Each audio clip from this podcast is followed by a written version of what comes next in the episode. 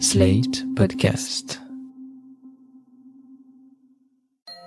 Depuis le début de l'aventure Ami, j'ai découvert Friends et je suis tombée amoureuse de Ross. Et j'ai découvert euh, Twin Peaks et je suis tombée amoureuse de Cooper.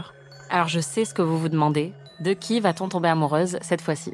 Pour cette nouvelle saison d'Amis, on est un peu arrivé à court de séries cultes que l'une ou l'autre n'avait pas vues. Mais ne vous inquiétez pas, il y a encore plein de domaines dans lesquels on est des grosses quiches. Il se trouve que je suis une grande fan de films romantiques, un genre dans lequel Anaïs a énormément de lacunes. Et il se trouve aussi que Marie est presque totalement vierge dans ce qui est mon genre préféré, le film d'horreur. Cette année, on a donc décidé de faire les choses un petit peu différemment. Chaque semaine, à tour de rôle, on fait redécouvrir à l'autre un film d'horreur ou un film romantique.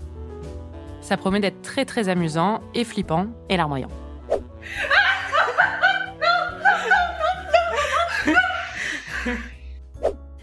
Plus, il faut que chanter et voir des papillons dans le métro.